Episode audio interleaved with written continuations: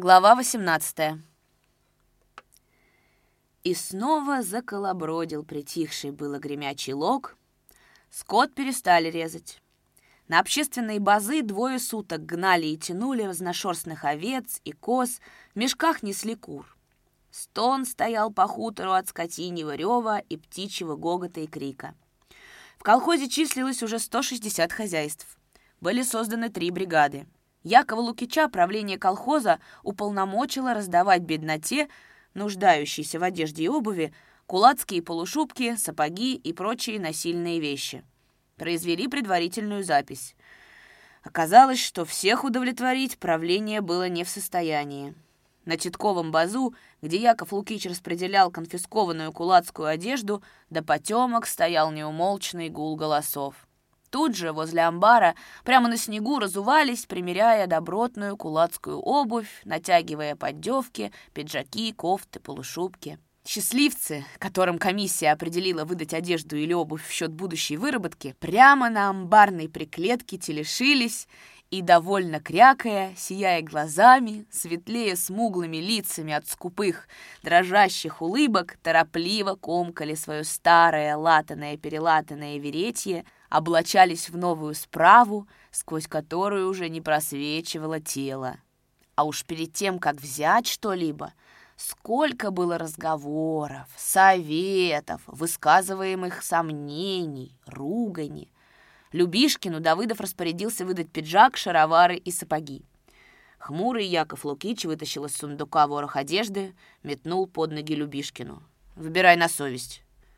Дрогнули у атаманца усы, Затряслись руки. Уж он выбирал, выбирал пиджак. Сорок потов с него сошло.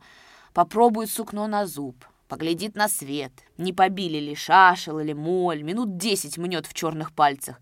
А кругом жарко дышит, гомонят. «Бери, шо детям достанется донашивать!» «Да где глаза-то у тебя? Не вишь перелицованная? Брешешь!»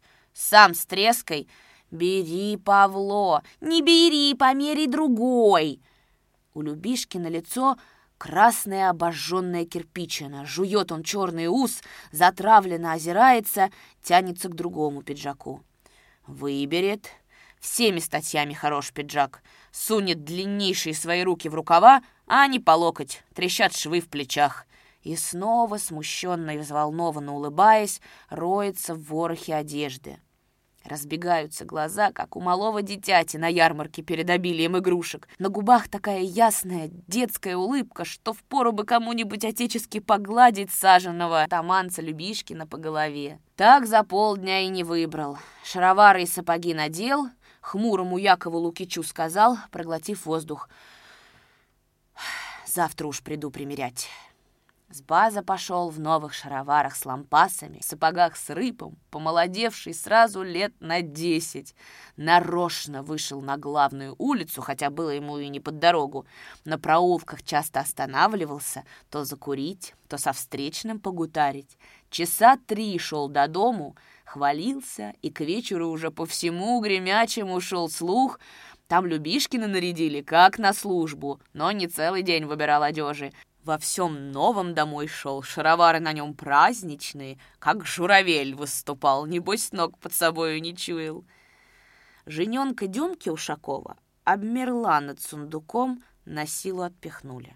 Надела сборчатую шерстяную юбку, некогда принадлежавшую Титковой бабе, сунула ноги в новые чирики, покрылась цветастой шалькой и только тогда кинулась всем в глаза — только тогда разглядели, что Демкина жененка вовсе не дурна лицом, и собою бабочка статна.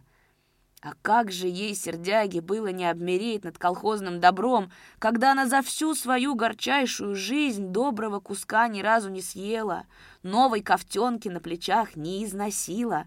Как же можно было не побледнеть ее губам, выцветшим от постоянной нужды и недоеданий, когда Яков Лукич вывернул из сундука копну бабьих нарядов. Из года в год рожала она детей, заворачивая сосунков в истлевшие пеленки да в поношенный овчинный лоскут.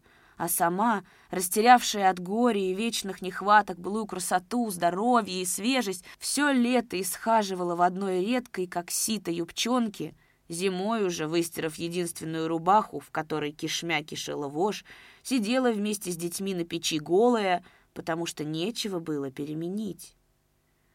«Родименькие, родименькие, погодите, я, я, может, еще не возьму эту юбку, сменяю.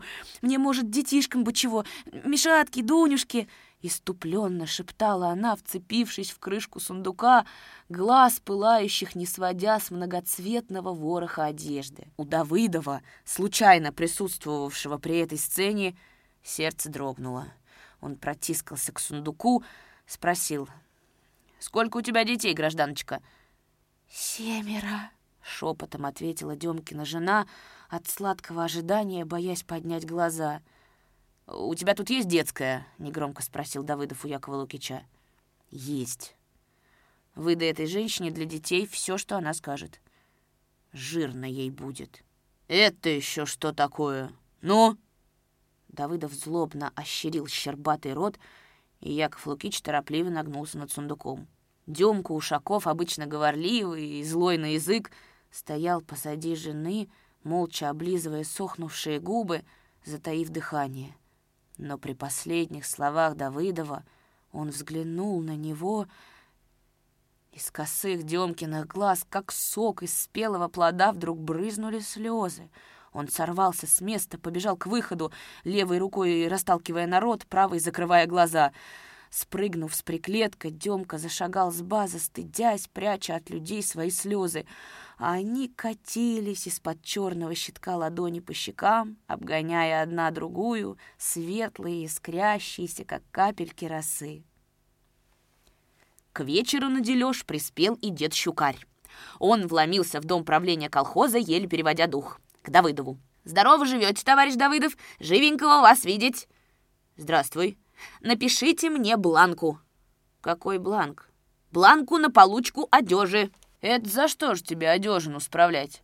Нагульнов, сидевший у Давыдова, поднял разлатанные брови. «За то, что телушку зарезал?» «Кто старое вспомянет, Макарушка, глаз ему долой. Знаешь, как так за что?» «А кто пострадал, когда титка раскулачивали?» «Мы с товарищем Давыдовым.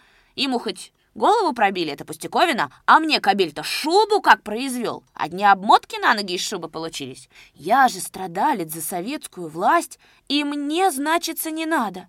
Пущай бы лучше мне титок голову на черепки поколол, да шубы не касался. Шуба-то старухина, а и нет. Она, может, меня за шубу со света живет. Тогда как?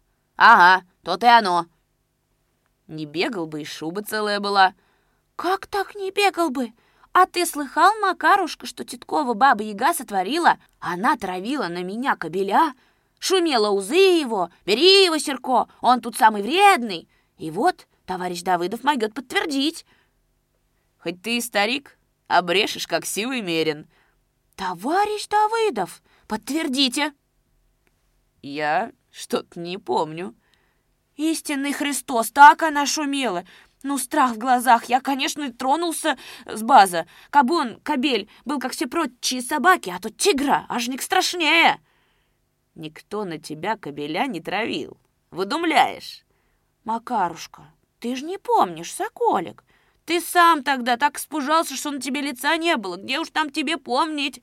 Я еще тогда, грешник, подумал, за раз Макар вдарится бечь, а меня-то как кобель потягал по базу. Я все до нитки помню.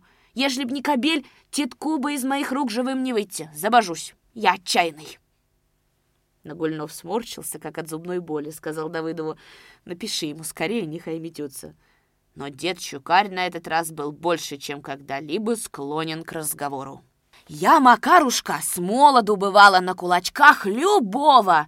«Ой, не была боль, слыхали тебя. Тебе, может, написать, чтобы чугунок ведерный выдали? Живот чем будешь лечить?» Кровно обиженный, дед Щукарь молча взял записку, вышел не попрощавшись. Но, получив из рук Якова Лукича просторный дубленный полушубок, вновь пришел в отличное расположение духа. Глазки его сыто жмурились, ликовали. Щепоткой, как соль из солонки, брал он полу полушубка, поднимал ее на отлет, словно юбку баба, собравшаяся переходить через лужу. Цокал языком, хвалился перед казаками — вот он, полушубочек-то. Своим горбом заработал. Всем известно, титка мы когда раскулачивали, он и напади с занозой на товарища Давыдова. Пропадет, думаю, мой приятель. Сей момент же кинулся на выручку, как герой отбил. Не будь меня, труба бы Давыдову. А гутарили кубыть-то от кобеля побег да упал, а он тебе и зачал, как свинья ухи рвать, — вставил кто-то из слушателей. Брехня! Ить вот какой народ пошел. Согнут не паримши. Ну что там кобель? Кобель он тварь глупая и паскудная, никакого глагола не разумеет. И дед Щукарь искусно переводил разговор на другую тему.